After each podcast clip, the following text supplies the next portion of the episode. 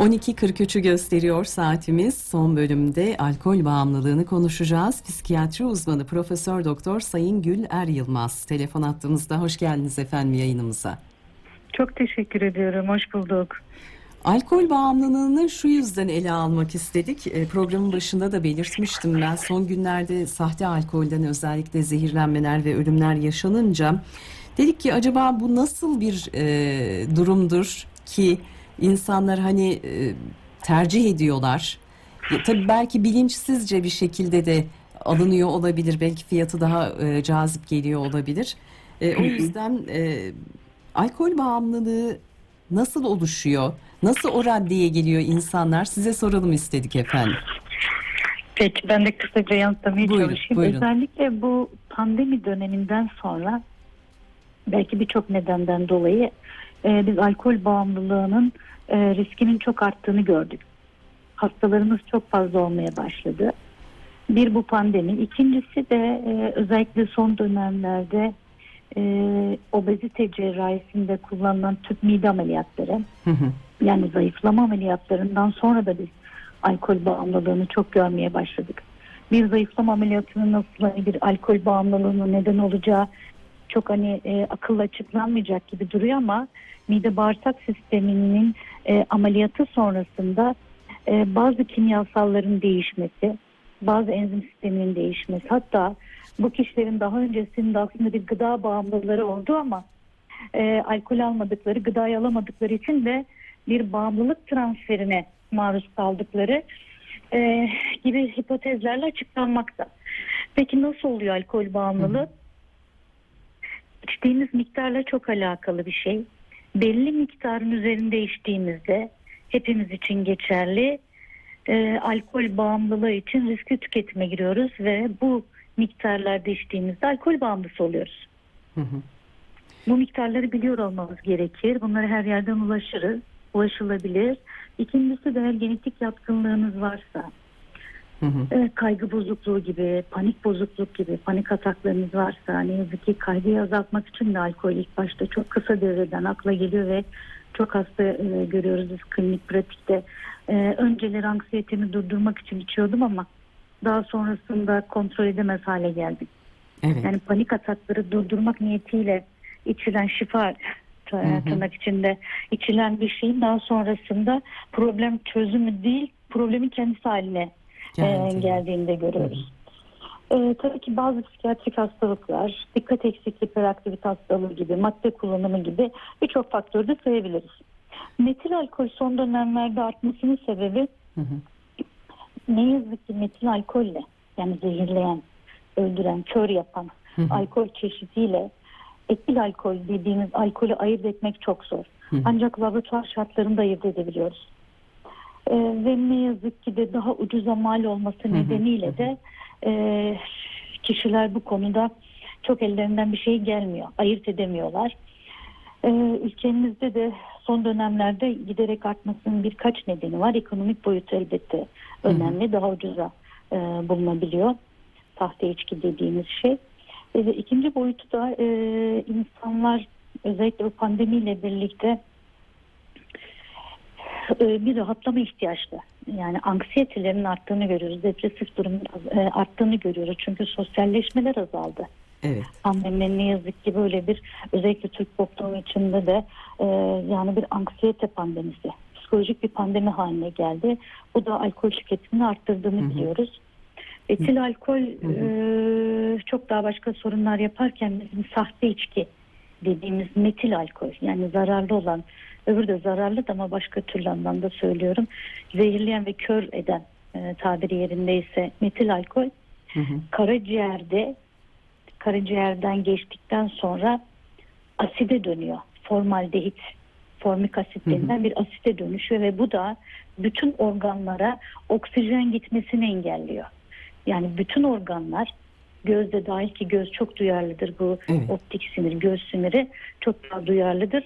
Bütün organların ölmesine neden oluyor yavaş yavaş. Hı hı. Çünkü oksijen gitmiyor. Ee, genellikle böyle bir durumda görme bulanıkları, çift görme, baş dönmesi, sanki kar yağıyor gibi sanki karlı bir havada bir yere bakıyormuşum gibi önümüzde önümde kar taneleri uçuşuyormuş gibi görme bulanıklığından bahsederler ve e, klinik pratikte biz genellikle hastaları bol su içirip kusturulmaya çalışıldığını görürüz.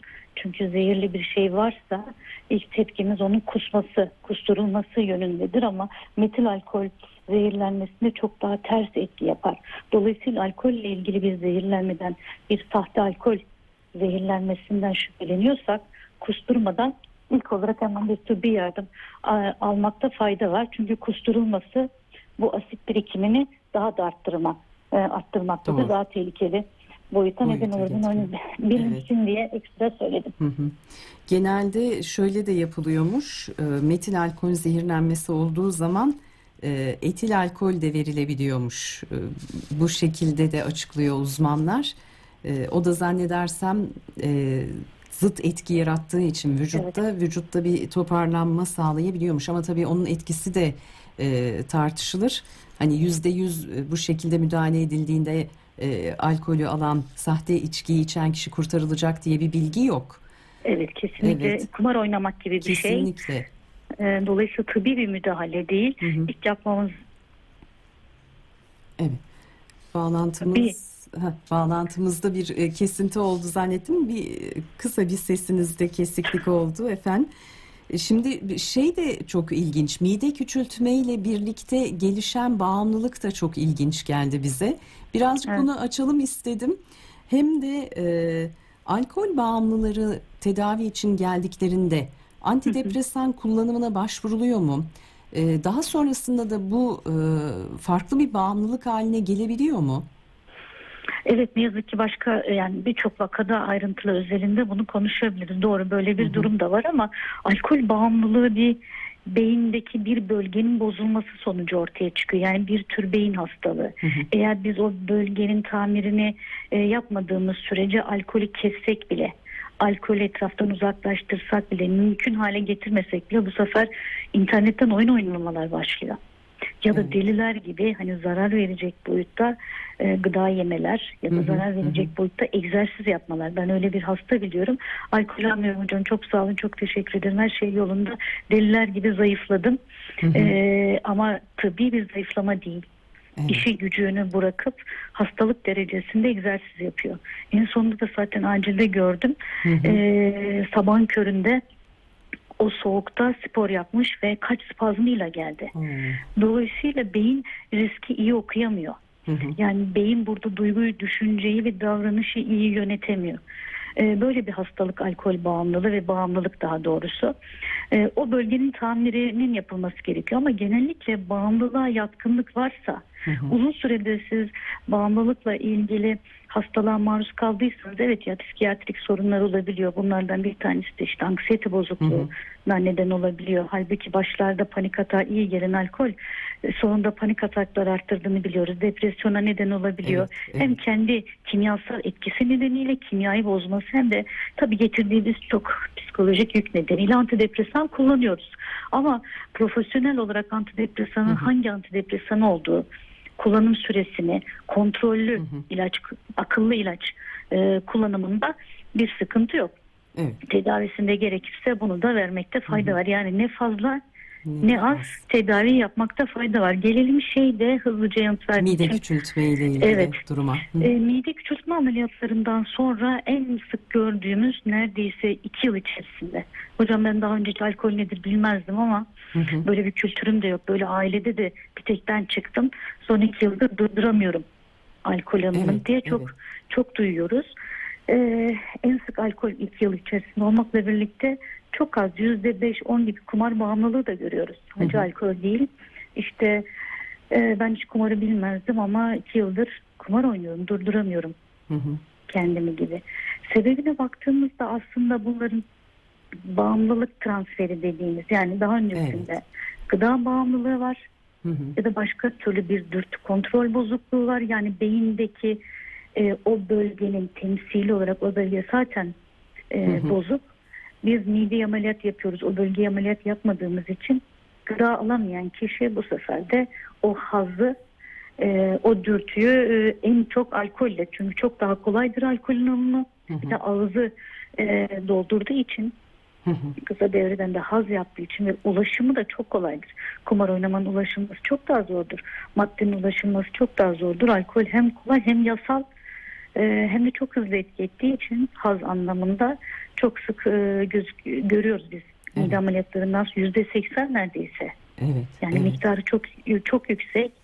Bir de serotonin sistemiyle ilgili e, işte gastrointestinal sistem yani bağırsak, mide bağırsak Hı hı. sistemindeki serotonin sisteminin bozulması, işte beynin e, ikinci beyin olarak algılanması, bağırsak sisteminin oradaki bir bölgenin alınması, bir transfer olması nedeniyle mi acaba e, bu sistem bozuluyor gibi yani haz çünkü serotonin keyif ve haz verendir e, gibi hipotezler var. Ama en çok bildiğimiz bu vakalarda gerçek anlamında e, alkol bağımlılığının arttığı. Hocam e, süremizin sonuna geldik. Biz size çok teşekkür ediyoruz verdiğiniz değerli bilgiler için ama birçok konu başlığı da çıktı bizim bu söyleşimizden. ileriki günlerde onları da ele alalım isteriz. Profesör Tamam. Doktor Sayın Güler Yılmaz çok teşekkür ediyoruz Ben efendim. teşekkür ediyorum. Hoşçakalın. Sağ İyi olun. yayınlar. Bay bay. Sağ olun efendim. Evet haber yorumun sonuna geldik sevgili dinleyenlerimiz. Melek Baysal hazırladı programımızı. Aykut Yıldız sesimizi ulaştırdı sizlere. Mikrofon başında ben Özden Kahraman. Yarın saat 12'yi gösterdiğinde yeniden buluşalım diyoruz. Radyo 1'den canlı yayınımızda. Hoşçakalın.